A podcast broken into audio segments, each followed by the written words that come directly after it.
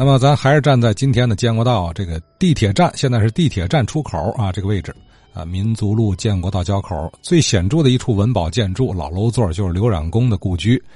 呃，今天我看这个楼啊是空置状态，可能是因为修地铁因素，这个楼有点安全隐患吧。马少伯老先生在这儿啊，在这个楼里头办公了好几十年啊，提供些印象。河北区建国道六十六号是天津市木材总公司的办公楼。这栋楼呢，在建国道上是很有气派的，是一座砖木结构的二层主楼，带着半地下室的建筑。嗯，一二楼周围呢有列柱式的围廊包围着，楼上楼下各有大小十一间居室，卫生间、取暖设备都比较齐全。屋内一溜铺的地板、木楼梯的立柱都是经过呃车旋工艺。都比较讲究，锅炉房呢在地下室，雨季呢逢到大雨，地下室就有时候积水。主楼后面呢还有一座简易的附属建筑，也是一个两层小楼。我们呢一层就作为食堂，二层就作为小礼堂。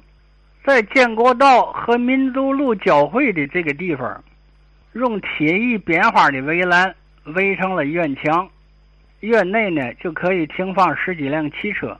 这栋楼曾经就是刘冉公居住和办报的地方。呃，这个楼的院子也挺讲究的。呃，虽然不太大，但是门卫啊、传达室啊都是六角形的青砖的小屋。唐山大地震以后呢，这栋楼受了一定的损失，经过几次大修，但是基本上保存了原来的风貌。呃，最近这两年呢，被定为河北区的风貌建筑。还有的人建议要搞一个爱国主义教育基地。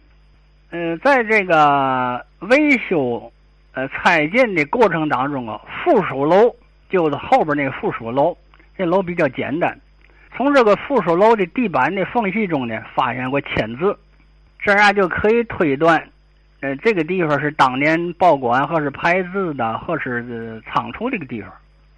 因为我在这栋大楼当中工作了三十四年，所以对这些情况呢，略知一二，嗯，提供大家参考。